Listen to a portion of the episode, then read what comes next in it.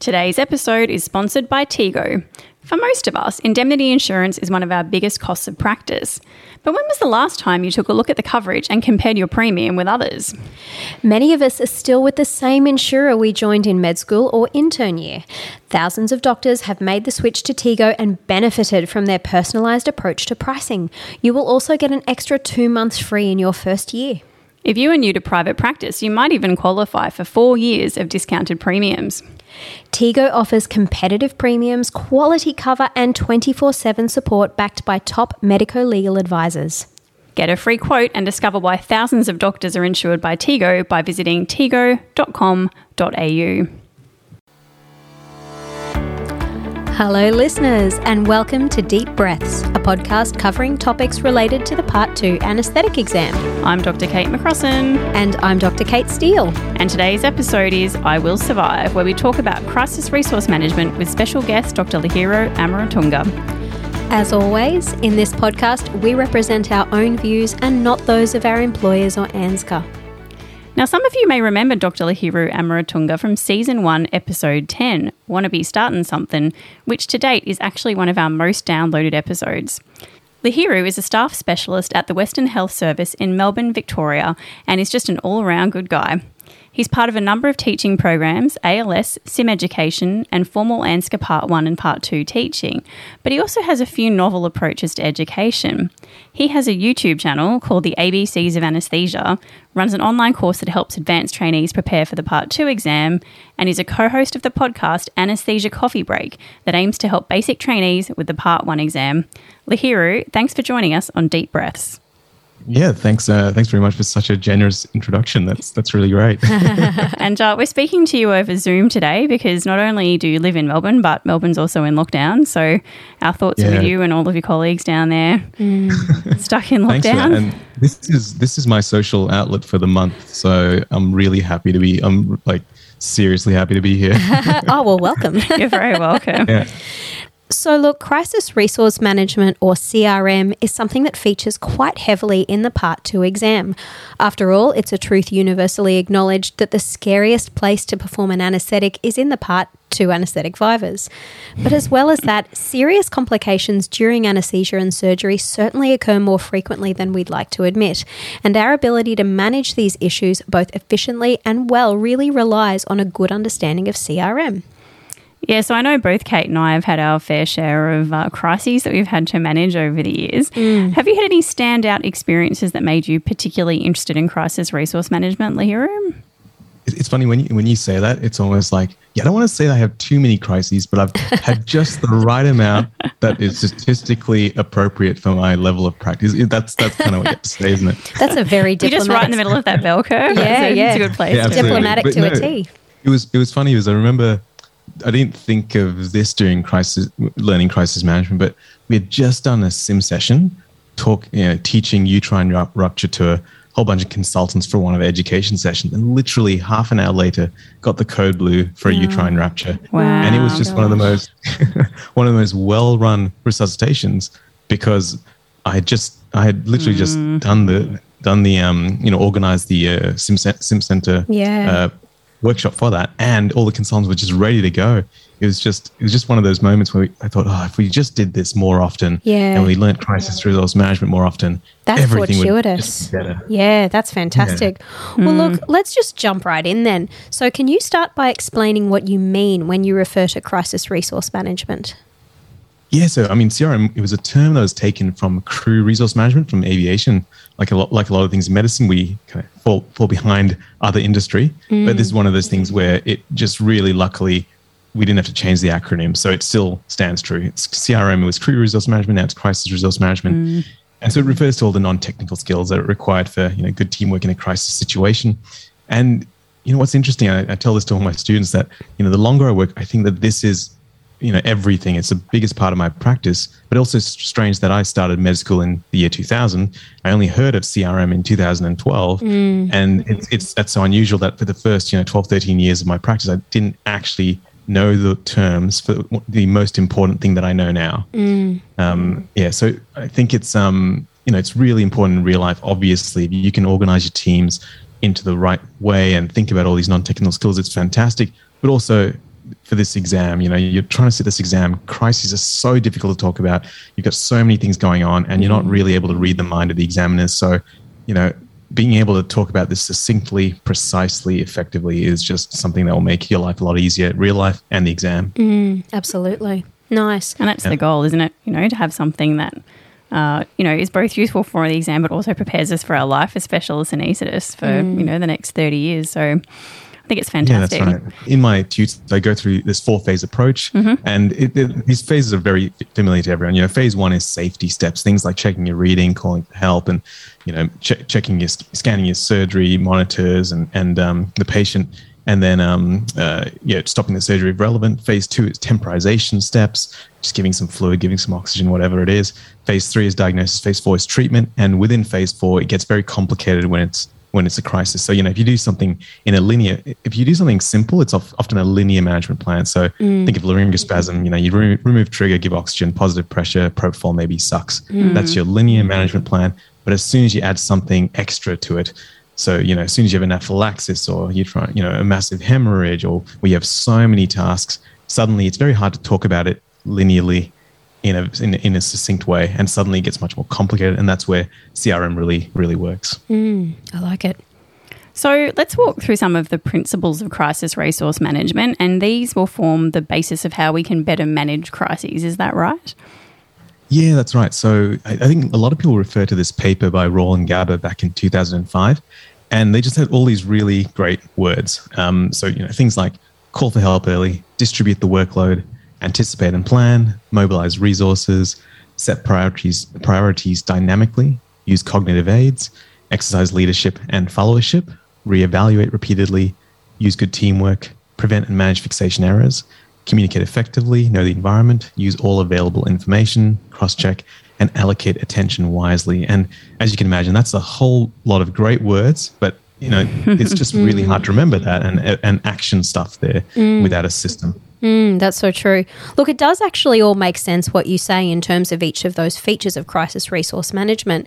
But now, can we briefly discuss how we actually implement these principles in terms of a real world case example? Yeah, sounds good. Okay, so you're working at a small suburban hospital with four operating theatres and no ICU. You induce an otherwise healthy 35 year old woman with no allergies for an open appendectomy. One minute after induction, the patient's blood pressure drops to 60 millimetres of mercury and she's difficult to ventilate with pressures of 40 centimetres of water and a tidal volume of 100 mils. Ooh. Yeah, so that's that's uh, in that scenario. We've obviously made it very typical of what would be concerning for anaphylaxis in an exam, things will evolve. You might get a low blood pressure, temporize with a bit of fluid and aramine, then it drops again. Mm. Then suddenly you may get hypoxemia. But for the purpose of this, let's just go straight into the fact that we're thinking about phase four. Mm. And so, um, you know, I've, I've got this table here which really helps me. So, you know, on the there's something that potentially I can give a link to just so that people can have a have a look mm-hmm. at it, you know, visually. You've got all of those principles on the left hand side, and I've tried to group them together, and then on the right hand side put an action. So two of the CRM principles call for help and mobilize resources. What would you do realistically? I press the emergency buzzer or I dial the emergency number mm-hmm. and I get help and get brains and hands. So then the next thing would be, you know, exercise leadership and followership, use good teamwork, communicate effectively, and distribute the workload. And for that, that really means, you know, that's a lot harder in real life. But for that, I'd just say, look, I'm leading the situation, I'd allocate staff to manage, you know, these roles. Mm. Um, very often, so the next step would be use cognitive aids, use all available information and cross checks. I've grouped those together. And so ANZCA and a lot of other, you know, anesthetic bodies have a, so many cognitive aids and flow charts and things mm. available. And for mm. us, you know, ANZCA recommends the MH, you know, having an MH trolley, an anaphylaxis box, ALS flow charts, intralipid, you know, flow charts and um, information. And so I remember to mention those, but in real life, I would ask for those. Uh, then after that, I think I'm, I'm going to mention that these two other categories, which wouldn't go in this order, before I mention uh, this other particular one. So I'll, I'll say what I mean. uh, you want to then reevaluate repeatedly, prevent and manage fixation errors. And that's something, again, you do in real life. You'd confer with a colleague, get a second opinion, and constantly reassess. That's just a standard that we always do in the worst case situations. Mm. And then finally, anticipate and plan and mobilize resources, um, as well as anticipating plan for longer term management. So when you think about it, you know, someone has any really bad problem, MH, anaphylaxis, whatever, you, you need to see do, do I need ICU? Do I need to go to ICU? Do I need to get um, you know, adult retrieval services or MICA? Do I need ECMO? Do I need mm. more supplies of dantrolene or intralipid or whatever I need? And then finally, I'm thinking of the long term plan. Does this patient need testing for whatever it was, MH or anaphylaxis and allergy testing? Um, and do they need to be pl- planned for future operation? And do I need to report to the various bodies? So, do I need to put an incident report in? So, I'm trying to think in that long term framework as well. Mm-hmm. Now, before I move on to the other category, the other category is set priorities dynamically, anticipating planning in an acute sense, and allocating attention wisely. And what I've done for that is I've made the action state the multiple priorities. So it's again hard to, hard to really express it in words, but calling for help, leading the situation, getting cognitive aids, reevaluating and conferring with a colleague, and then anticipating, planning the future tasks of what's needed. These are essentially common to every crisis. Mm-hmm. So I can just memorize that. That's just that's just a rote learned thing, and it takes five seconds to mention these in, in general. Mm-hmm. But then the thing that really takes your brain power is to think about what are the parallel management pr- plans here. Um, so in this example of anaphylaxis, you know, you really would want to think about where do I need to allocate my teams to, and what are the parallel management threads that are going to occur. So you know, ceasing the trigger, so you know, washing off any chlorhex or getting rid of any latex or stopping the antibiotics, mm. um, giving oxygen and managing that ventilation, mm. giving adrenaline, starting infusion, um, giving lots of fluid, and having someone just devoted to that, and potentially another one for lines mm. um, and um, other other kind of tasks like Artline and CVC and, and bigger drips. So now I've got say you know four or five different things that are happening in parallel, mm. which I can allocate teams to, and now I've got a system whereby I'm able to talk about it in such you know a, a concise and precise fashion. I've given the list and then I can give the detail. I don't need to get bogged down by just talking about one thread mm. in the story of this yeah. anaphylaxis. Yeah, I really yeah. like that. That makes a lot of sense. Mm. Now, before we move on to some Viva style crisis scenarios, are there any important points that should be reinforced for people interested in improving their crisis resource management? Yeah, so as I mentioned before, I think most of the elements and actions are relatively constant. So I think the thing that you want to practice is firstly making sure that you know to say those things call for help lead this situation allocate staff to the various roles cognitive aids and then start planning where this patient needs to go eventually. Mm. but that point of difference the critical point here is to be able to on the fly come up with how you would prioritize this. And this is different for every person. It doesn't matter how you do it but i think it's really a great use of categorization to start thinking about how i would you know have multiple management threads occurring so that's what I would do. And maybe in these examples, we'll kind of briefly talk about how you could just, um, yeah, how you could just practice doing this in every scenario. That said, you know, when you're in, um, when you're in theater, you can just, you know, just, just what's the worst case scenario that could happen? Play that game, you know, with your trainee, with your colleague, with with your nurse. Say, hey, what happens if you know you're doing a lap chole? It's a pretty boring case. Everyone, everyone knows the anesthetic for that. Mm. Go, hey, what happens if they put a put a um, trocar into the aorta? What, what, mm-hmm. what, what would you do? Yeah. Play that yeah. game. It's a good game to, to play, isn't it? That's right. Yeah. I don't believe in jinxing. It doesn't exist. Just do it. yeah, I actually agree. I think that's something I like to do with my trainees sometimes is just go, you know, just a bit of mental thought exercise uh, and mental training because, as you point out, crises aren't common. So, a chance to practice this is either in mental rehearsal, as you've suggested, or in simulation if you have access to that. Um, mm. But yeah, I think it's something we should be doing almost on a you know, definitely a weekly, if not a daily basis, if mm, you get a mm, chance, because mm. you just never mm. know when it's going to happen, you know. And if nothing else, it's a way to spice up that lap chole. true, that's true. Feeling a little bit bored, yeah. invent a crisis. Exactly. All right. So, look, we're going to start a few scenarios now. Uh, Lahiru, if you're ready for that. So, yeah. excellent. Uh, so, you're just starting an elective list, and your first patient is a 50 year old overweight male scheduled for an elective laparoscopic cholecystectomy. His comorbidities include hypertension, hypercholesterolemia, and non insulin dependent diabetes mellitus. He takes candesartan, atorvastatin, metformin, and sitagliptin and has no known adverse drug reactions. It is an unremarkable and stable induction, but 20 minutes into the case, you notice that the end tidal CO2 has risen to 70, his heart rate is 120, and his blood pressure is 160 on 90. The patient appears flushed. What is your approach to this situation? Yeah, good. So again, I would go through that four phase approach. And I think in this kind of situation, when it's so almost pathognomonic for being concerned about malignant hyperthermia, mm. I'd probably leave that and say, look, I'm really concerned about malignant hyperthermia. Mm. I'll check a temperature and get that reading from the examiner or in real life and then proceed. Um, because really, after that, everything just needs to flow. Um, you know, you get the reading back. Let's say it's you know 41 degrees, and then you'd say, well, look, I this this I'm going to treat this as MH. I'm going to call for the you know, press the buzzer, call for help, because I need a lot more hands in this crisis situation, and then let's try to think about it. So I mean, even get get your um get your listeners to pause and just try to go through that CRM framework. So essentially, I want to think of all the common things. I'd call for help, obviously, press the buzzer. I would um, lead this situation and allocate people to tasks using the MH task card. So I've got the MH trolley, that's my cognitive aids, and that's mo- mobilizing resources um, in cognitive aids so that I don't have to rely on my flawed memory.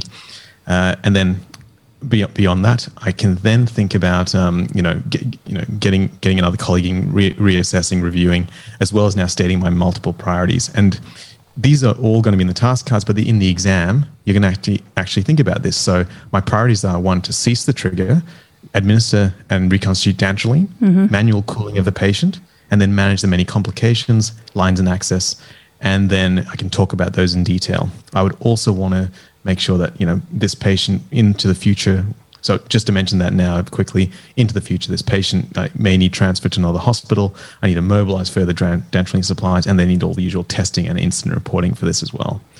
But then each of these, so now back to the priorities. Each of these, you know, each of these priorities, each, each of these words or st- sentences has a whole story behind it. So you know, ceasing mm. the trigger pretty much means I need to, you know, stop the volatile, hyperventilate the patient, 100% oxygen, high flows, cease giving the volatile anesthetic, maybe replace the soda lime, and commence a propofol infusion. So it's got a whole story I can talk through it in a few seconds. And when I'm examining people, I often find that they fall short on the story, that it takes only a few seconds to say something more complete that can probably give the examiner confidence that you could have gone on if you needed to. Mm. Likewise with dantrolene, you can, you know, I would get a team to reconstitute dantrolene and draw it up, you know, using sterile water, 50 ml syringes, 2.5 milligrams per kilogram per person, repeat every 15 minutes up to a maximum of 10 milligrams per kilogram, and mobilize extra stock because the hospital just doesn't have enough. Mm. And maybe mention I'd check for calcium channel blockers as a contraindication or a higher risk interaction for that.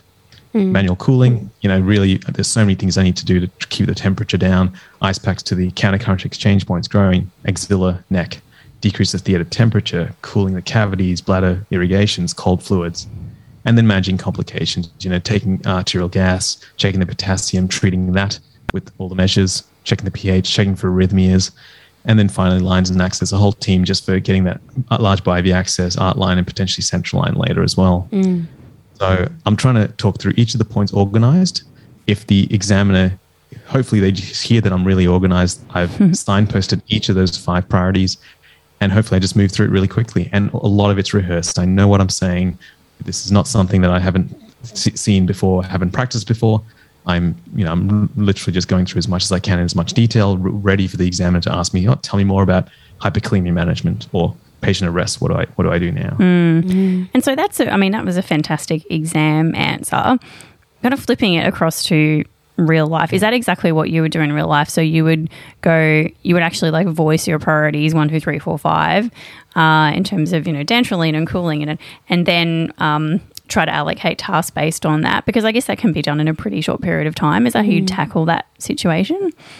Yeah, and I think the great thing about MH is that we have the task cards. So, yeah. you know, you have senior members being the holder of those task cards that you can trust and go, hey, you've got this, fantastic what it, what it gets tricky when something isn't as well rehearsed mm. as MH practice, or, or, it doesn't have a box or a trolley for it. Mm. Um, so, for example, you know, if, if you have someone, uh, you know, give this example of a prone position patient with a, maybe a grade three airway, and the tube falls out, you, have you've, you've taken over the case, so you weren't in charge of you know tying the tube in. That's the easy way that you will get around no, no, I always tie and tape and glue my tube. You know, you, you just wire it like a burns patient yeah. every, single, every single patient. oh my goodness. So, so, if I think about that absolute disaster, prone patient, pretty difficult airway, mm. tube falls out. I w- so all I'm, I'm, already thinking call for help and all the standard stuff, but then I'm thinking I need teams for this. So mm. I need a whole team to flip the patient over, which is surgeon and techs, and I need to offload that mm. to you know surgeon wrapping up everything, Yep. bringing the bed in and rolling them over, maybe with my registrar helping with the head, and then I've got to get my stuff ready. So I'd potentially have my airway stuff ready as a second team. So Yep. that's video laryngoscope, LMAs, and you know getting my getting my circuit ready, and then a whole other person just setting up a scalpel bougie and size six tube. Mm. There's no reason that I need to do this linearly. I don't need to turn the bed carefully. I don't need to then, with my nurse, get everything ready for an intubation. And mm. after that fails, potentially then get out a scalpel bougie. It doesn't have to, have to happen serially. It can absolutely happen together. So you just go from one straight to the next. Yeah, and I should um, just briefly interject. There's a little bit of a, a state. Um, you've mentioned uh, techs. So, techs, I have to say, in Victoria are theatre technicians, which is sort of like what we would call TSOs, theatre support officers in Queensland. There's probably other terms for them. Because when we say tech in uh, when my hospital, that means anaesthetic technician. So, I'm sure they can help unprone a patient as well. Many of them are very multitasking, but just to help break that down. And look, I'm sure if there's other states that have other ways they refer to various people in their operating theatre, please write to us. Um, so yeah, no, I think I think that's great. Um, it's just interesting how, yeah, I just I can just see how mental rehearsal is really helpful in these situations in terms of that experience at breaking things down and then running them in parallel, or at least getting them started in parallel. So you're sort of going boom, boom, boom, and then all the tasks start in parallel rather than thinking of one thing and then going, oh, what's next? you know, um, and it's hard to do because we all know our working memory is really limited, and we're also under stress. Um, But I mean, it's like when we, whenever something that we're always taught when we go through training is practice with every possible piece of equipment that you have access to, so that if you have to pick it up in anger, you Mm. know what you're doing. And it, it sounds like the same for crisis resource management. Yeah, you know, the right. more you practice, the better you are at dealing with the crisis and using those tools that you've been training for. You know, Mm. Yep. up to this point. So I Have must. ever- oh, sorry, La. Yeah, and I mean, it doesn't have to be even medical crises. Like, think about the last time a crisis happened at home or when you're traveling. Like, maybe you know you woke up late and you know, flights in a certain amount of time, and and you know you got to get things happen. I remember we had a upstairs in my apartment years and years ago. We had a, a situation where the upstairs hot water system just burst and it was just flooding into our living room, and that was a crisis. And I remember going to my housemate, hey, can you can you sort out the water flow? I'll get this. And so we had this kind of vision of tasks, and and it was it, it just happened beautifully. And, and my housemate, he's, he's he's such a amazing creative person. He um, fashioned out of aluminium foil some kind of funnel so that the water could run from the wall into a bucket. Oh my goodness. Whilst I was trying to get the neighbors That's to awesome. open up their yeah. Oh anyway, it's all it's all CRM. It's all just- allocation of tasks. I was thinking that when you were saying like traveling, like running late for a flight, I was like, travel? What is that? Mm. Yeah, what is that? one day, one day. So, look, I've got to say, Lahiru, the first thing that comes to mind, actually hearing you talk through crises, whether they be anesthetic or otherwise, is that the way you approach it, it's just really slick. So, you can give a lot of really important information in a really succinct fashion, but it's also a very thorough and complete answer, too, which I find really impressive. Oh, thanks for that. I always fall back on frameworks. If I've got a framework, I can, you know, I can always fall back to that. I, I think the answer exam doesn't always reward the frameworks unless they're rare things. It's always it's also important to know what the point of difference, what the critical issue is, and be able to point it out.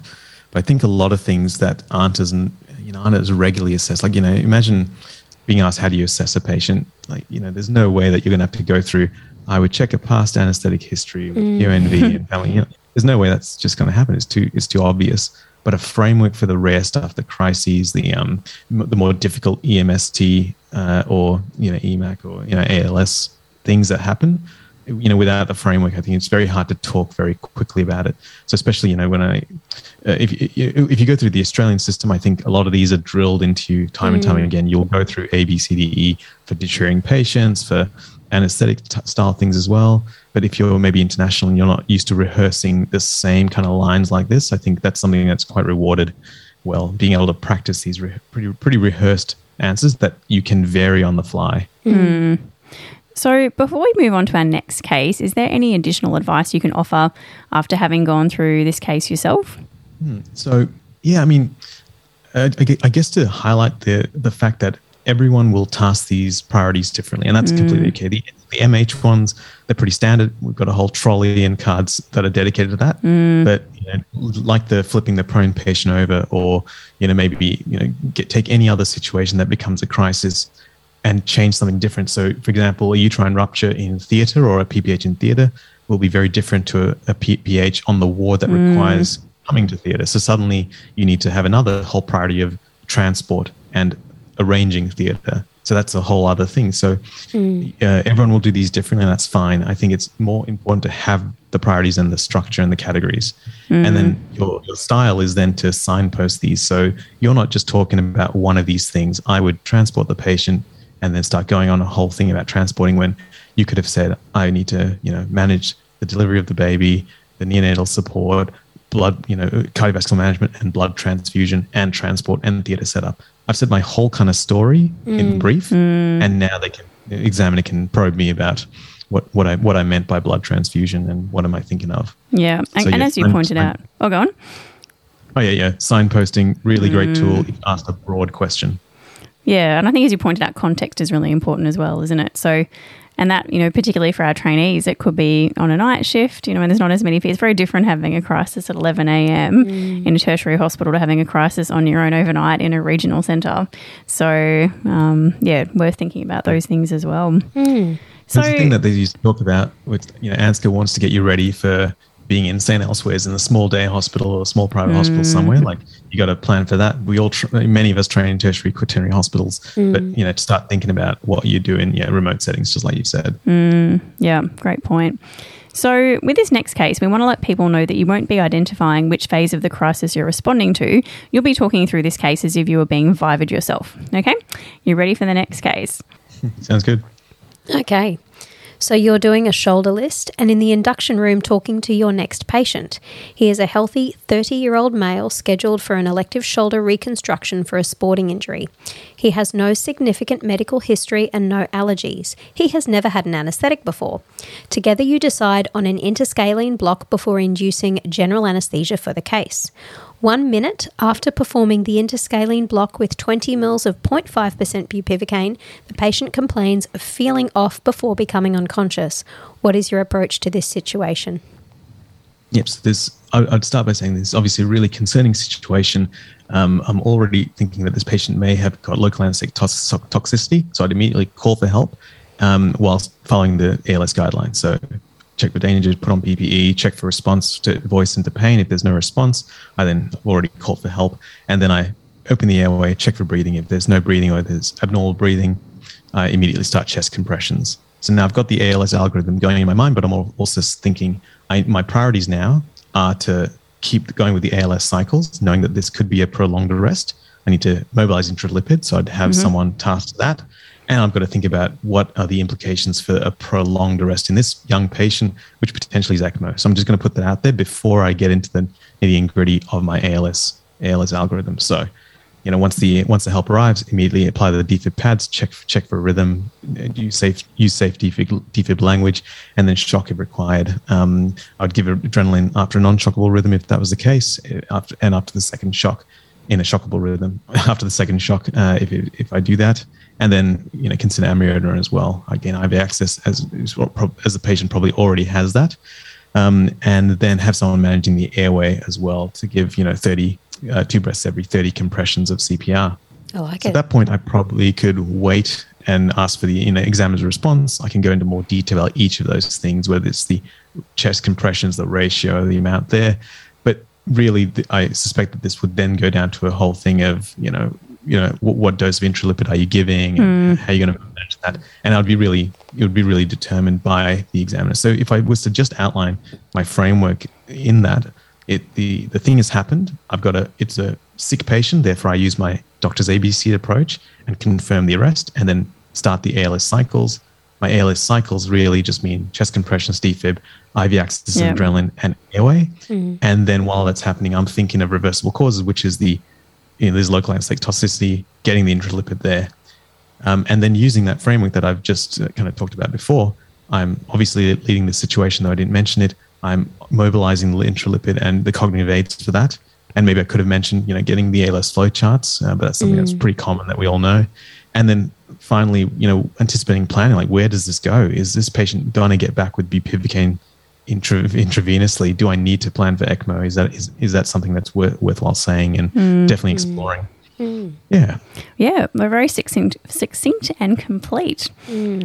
Yeah, so obviously this framework is just a suggestion. Everyone's got their own style, and I'm, you know, I'm, I'm really just trying to explore. Like when I'm teaching this, uh, you know, each time I teach some one of these courses or try to try to or, or some other information comes up, for example, the CRM information becomes available. I think, okay, how can I integrate that? So this is just a framework that I think is really useful for me. Everyone's got their style, but I think you can take away what you like from these principles and hopefully adopt it to your own style and uh, your own frameworks. Yeah, great suggestion. Yeah, so I can really see the value in practicing case scenario like these one after another because there's a lot of overlap in what we would say and do when managing different anesthetic crises. Yeah, and attempting to answer several in one sitting uh, certainly reinforces how we implement a lot of the CRM principles. I guess practice makes perfect, right? Yeah, absolutely, absolutely. So, for those looking for more information about crisis resource management, Lahiru addresses it and many other salient topics in his online Viva Bootcamp course mm. aimed at helping Part 2 candidates prepare for the final anaesthetic exam. Now, this sittings bootcamp is on Saturday, September 18th, and the link is in our episode description. So, if you're interested, check it out. We recommend everyone preparing for the upcoming exam to click those links. Yeah, I certainly know a lot of our trainees attend uh, from Queensland and find it really beneficial. I think it's just getting bigger and better every year, really. It certainly is. So, look, before we end this episode, we have one last question for you, Lahiru, which is what have you learnt in anesthesia this week? Yeah, no, I think that's a really great question because the last two weeks has been so eventful. It's been a bit ridiculous. Um, So my, Really? my website post was hacked, and I l- almost lost everything uh, Oh, on my website. Oh my God. Um, so yeah, no, really bad, right? So, uh, and and and here's what I've learned: like you, you know, I just was taking backing up not seriously enough. I, I mean, obviously, I should trust my website host because they're meant to be pretty good. But anyway, so literally in the last week, I've just realized I need to back up everything, you know, all the content that I have for, from YouTube and Instagram and all the other courses and stuff. It, I, I really need that to be secure. So, yep, everything's backed up now and it's all good. Uh, so I'm pretty happy about that. Oh that sounds terribly stressful. Yeah, things things that are good in lockdown. You get to just you know tidy up your life, spring clean your data, so to speak. Yeah, Um, digital cleanup. I like it. Yeah. But actually, I did, I did learn something quite interesting. I, I don't do that much thoracics, um, and so I had a thoracics, thoracics case just last week, um, and pretty much uh, this was a right-sided double lumen tube that, that that I inserted, and um, yeah, and the surgeon was actually very helpful. Uh, you know, I was I was getting the um, uh, you know, the Murphy's eye at, at the right upper lobe and getting that all sorted. Because, you know, if you use volume control ventilation, uh, the pressures will be around 20. And if the pressures suddenly jump, that means that you've, you know, maybe the tube has moved and you've blocked the right upper lobe. Thought, oh, that's, that's really useful and practical. Because usually I just use pressure control ventilation because it's, uh, you know, I, don't- want don't have to worry about, you know, changing volumes when, when you go from one to two lungs. But for that particular right upper lobe problem, I thought, you know what, I'm going to use volume control ventilation and I will practically speaking know when it's going to be, when it's blocked very quickly. And it was the thoracic Uh, surgeon that recommended that to you. It's surprisingly helpful. Like I was, I was so happy that he kind of just volunteered that. How That's awesome. like that? Who, yeah, who would have known that a thoracic surgeon knew so much about the lungs? Right? Go figure, hey? Surprise, surprise. Stranger things have happened. So, look, Lahiru, thank you so much for joining us. We always appreciate your quirky sense of humour and all of the fantastic and interesting things you have to tell us. So, thank you. Thanks very much for having me on. Like it's, it's a really ma- massive pleasure. And I, I get a bit of a thrill out of every time because obviously I know, I've known you guys for, you know, over, over what, two decades now. So Yeah, yeah. We're probably approaching 30 years, which just makes me feel Yeah. old. No, it's not 30. Oh, We're not that old. 20. It's more No, than 20, though, 20, surely. it's been a while. Let's just say it's been a while. It's like- but, but every time, you know, some, someone will come to me at my hospital and say, "Oh yeah, listen to this awesome podcast, Deep Breath podcast." I'm like, "Yeah, yeah, I know them." well, I actually I have, have the this same. the we have actually the same experience with our anesthesia coffee break, which I have said before. I do listen to myself, like myself, and I do. But um, yeah, anytime someone's sitting in the primary, I'm like, "Have you heard of anesthesia coffee break?" And they always have, and they think it's fantastic. So. Yeah, good on you. Um, yeah, I think uh, a bit of cross promotion. That's right. Hey, got to do something in lockdown, right? Yeah, that's, Might as ex- well. that's exactly right. Exactly. And please, listeners, just don't forget about the Viva Boot Camp as well because it's um it's a fantastic opportunity. Uh, I don't think there's really anything like it in uh, in the country that I'm aware of. So No. uh, great opportunity that exists if you wish to take it up. Thanks. Actually, can I can I plug one more thing? Sure, while we're here. so so uh, I've uh, like I've been teaching a lot of IMGs. I think a lot of us have experience tr- trying to help IMGs, and we, I think we all know that they've got very low pass rates. So I'm setting up with a colleague of mine in Western Australia. We're setting up an IMG kind of exam coaching program. So yeah, if if you're an IMG and you you know you want some assistance with this. Please, uh, please reach out. Uh, my email will be in the story notes, I assume, and um, Yep. yeah, um, we'll get you sign up and try to help you through over this 12 month program. That's Sounds like fantastic. plan. yeah, well done. That's really great. So it's been a really dynamic and interesting topic on today's episode of Deep Breaths. We love getting feedback from our listeners, so please be sure to email us at deepbreathspod at gmail.com with any topic suggestions, questions, or to say hi. And if you know of anyone that you think would be a fantastic interviewee, definitely let us know. That's right. We've had some fantastic suggestions over the last few weeks that we're currently chasing up. Thanks for listening, and we hope you can join us next time on Deep Breaths.